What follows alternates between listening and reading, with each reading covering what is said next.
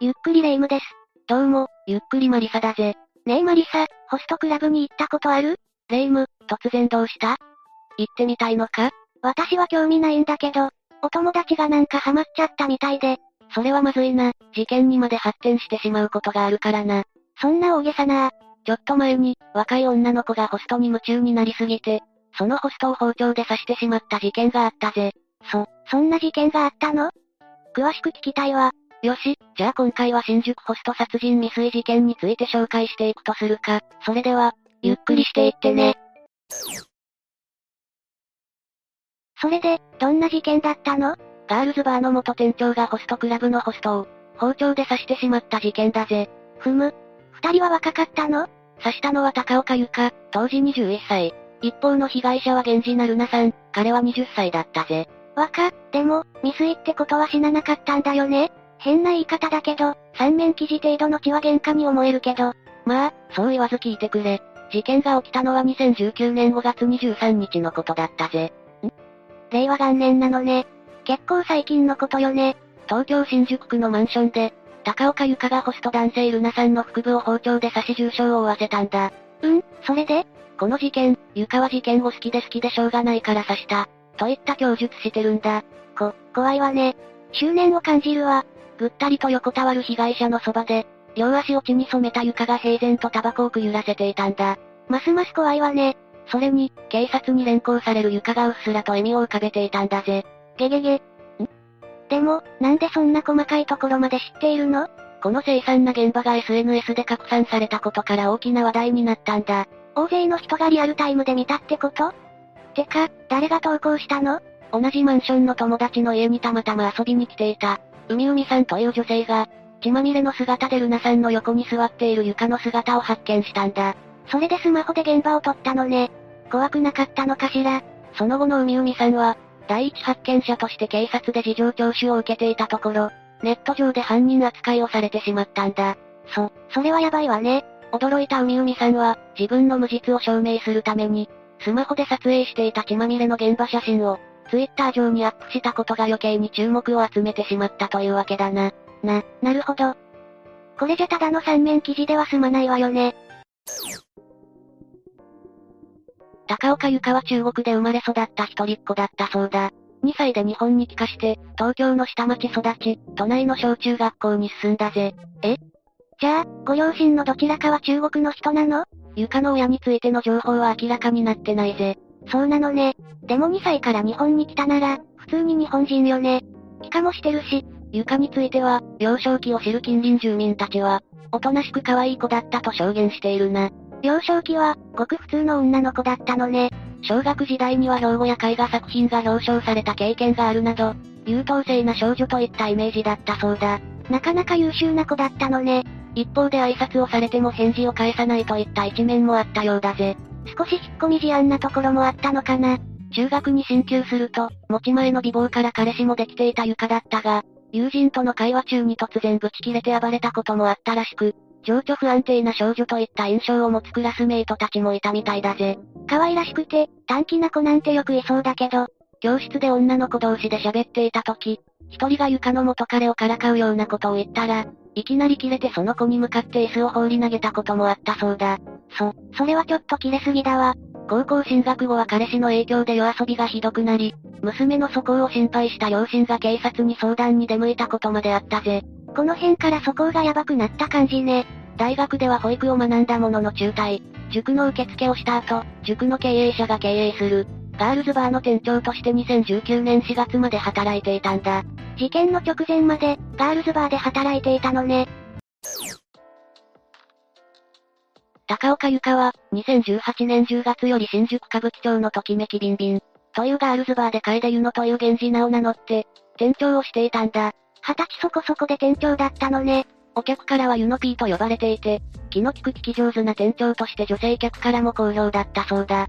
ええ女性客も行くようなお店だったのね。店長時代のゆかは、歌舞伎町界隈では有名人だったようで、歌舞伎町チャンネル飲んだくれ TV というチャンネルの YouTube 動画に出演したこともあったぜ。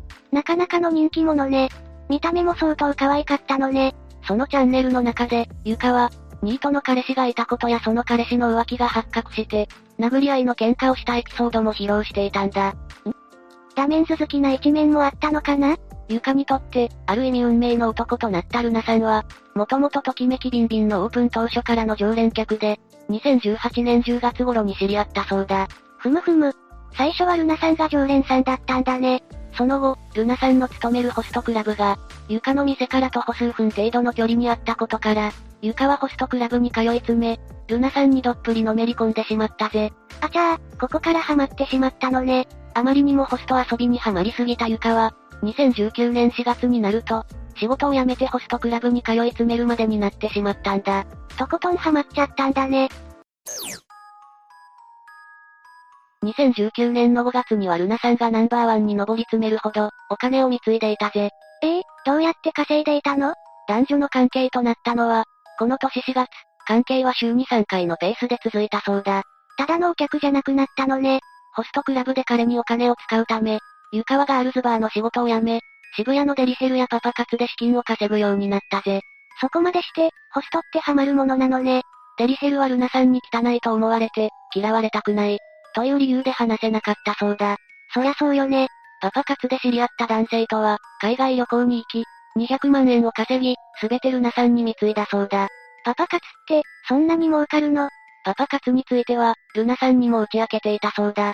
二人はホストとお客の関係だったけど、男女の関係だったなら、ゆかは恋人と思っていたかもね。ゆかはルナさんに引っ越ししたら、毎日通う一緒にいられると言われ、5月20日に犯行現場となったマンションに引っ越したんだ。それはルナさんも悪いと思うな。そこまで言われたら、その気になるわよ。しかし、引っ越しのわずか3日後に事件が起きてしまうんだ。たった3日しか経っていなかったのね。事件当日、ルナさんはホストクラブのように住んでいて、床のマンションを訪ねたのもアフターの一環と思っていたらしいぜ。それもどうかと思うな。その日床は、仕事を終えて、朝方マンションへ帰宅したんだ。彼のために懸命に稼いでいたのね。帰宅して眠れずに、ガールズバー時代の友人と電話で、彼の女性関係のことを相談していたんだ。ホストだからね女性との交友関係は、疑い出したらキリがないわよね。友達は一緒にいたいなら、我慢するしかないと助言したそうだ。確かに正論ではあるけど、その日、ルナさんはマンションに来て、カーテンをつけるのを手伝ってくれる約束をしていたが、不安になったゆかはルナさんに電話をかけるも繋がらず、LINE をしたら、お客の女の子の店に飲みに行くから、遅くなると返信が来たんだ。あらら、タイミング悪いし、その時、床の中で何かがプツンと音を立てて切れたんだろうな。や、やばいわよね。犯行を決意したゆかは、スマホにメモを残すんだ。な、なんて両親や友達に向けた謝罪文、早い話が一緒だぜ。それって、無理心中しますってことよね。そしてルナさんは15時頃、床のマンションにやってきたぜ。結構、能天気に来たんだろうね。床は機嫌よく出迎え、二人はカーテンをつけたり、いつものように仲良く過ごした。嵐の前の静けさ。やがて、ルナさんは眠りにつく。熟睡したのを確かめると、床はキッチンに向かい包丁を手にする。ルナさんは何も疑うことなく、爆睡しちゃったのね。一緒に死のうね。床は、そうつぶやくとルナさんに包丁を突き立てたぜ。はあ、ついにやっちゃったのね。激しい痛みに目を覚ましたルナさんは、狂気に満ちた表情の床に気づき、すべてを理解し救急車を呼ぼうとスマホを手にしたぜ。少しでも早く呼ばなきゃ。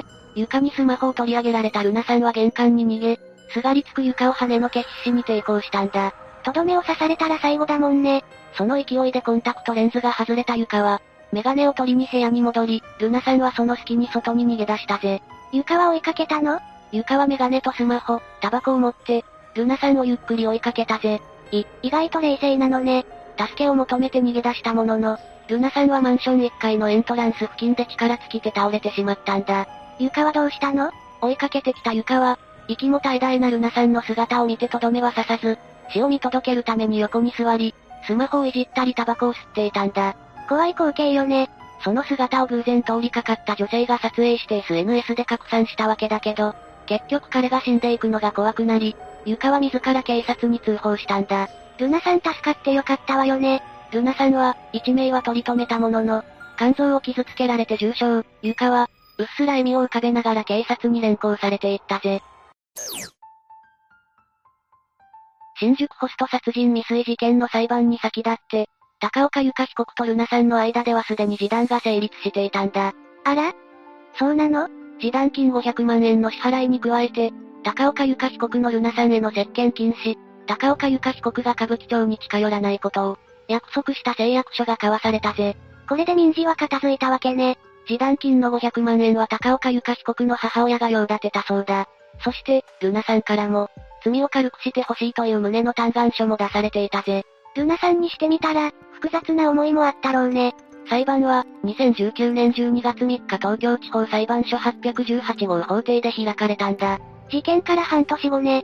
セミロングの茶髪を下ろし、大きなメガネに黒いスーツ、薄い水色のブラウスを着た高岡被告は終始うつむき気味だったぜ。反省というか、後悔したんだろうな。起訴内容を小声で間違いありませんと認めたぜ。認めるしかないわよね。証人としてルナさんも出廷、シルバーアッシュに染めた髪の毛に、片耳には大きなピアス、鮮やかなパープルのパーカーといういでたちだったぜ。歯は、ザ・ホストって感じよね。被害者が法廷に入ってくると傍聴席からは、高岡被告が入廷したよりも、大きなどよめきが起きたぜ。わかるわ。二人は事件後、初めて顔を合わせることとなったぜ。二人は、どんな感じだったのルナさんが苦笑いしながら高岡被告の方を見ていたことに対して、高岡被告は下を向いたり、顔を背けたりして、被害者を全く見なかったぜ。わかるような気がするな。後半では、高岡被告が犯行直前にスマホに残したメモも公開されたぜ。ああ、あの遺書めいたメモね。その後、淡々と後半は進行したんだ。それで、判決はどうなったの判決は12月5日に言い渡されたんだけど、高岡由香被告に懲役3年6ヶ月の実刑判決が言い渡されたぜ。執行猶予はつかずか。嘆願書も出ていたのにね。休刑の5年よりは短かったけど、実刑判決となったぜ。まあ、殺意ありありの確信犯だからね判決の理由として裁判長は高岡由香被告の強い殺意と、身勝手な犯行を挙げ、被害者であるホストが、被告の行為を利用していた側面を指摘しつつも、被告のあまりにも短絡的で身勝手な犯行は、執行を猶予する事案には当たらないと判断したんだ。仕方ないわよね。高岡由香被告は判決に不服として控訴したんだ。控訴したの翌年の控訴審では高岡被告はなぜか欠席、刑は確定したぜ。まあ、殺人事件にならなくてよかったけど、SNS にアップされたから大騒ぎになったわね。ネット上では高岡由香被告をメンヘラ、として様々な書き込みがアップされて、中には共感する声もあったぜ。メンヘラってなんだっけメンヘラとはメンタルヘルスの略で、2チャンネルなどで心が病んでいる人に対して使われる言葉だぜ。なるほど、確かにメンヘラかもしれないわね。ネット上で拡散されていた高岡由香被告が、ビジュアル的に可愛いこともあって、心が病んでいる女性をここまでのめり込ませた。ホストに批判的な声もかなりあったな。いずれにしても、ホストクラブにのめり込まないように、お友達に忠告しておくわ。霊夢もホストに入れ上げて、パパ活とかしちゃダメだぞ。パパ活で200万円稼いでいたなんてびっくりしたわ。というわけで今回は新宿ホスト殺人未遂事件について紹介したぜ。それでは、次回もゆっくりしていってね。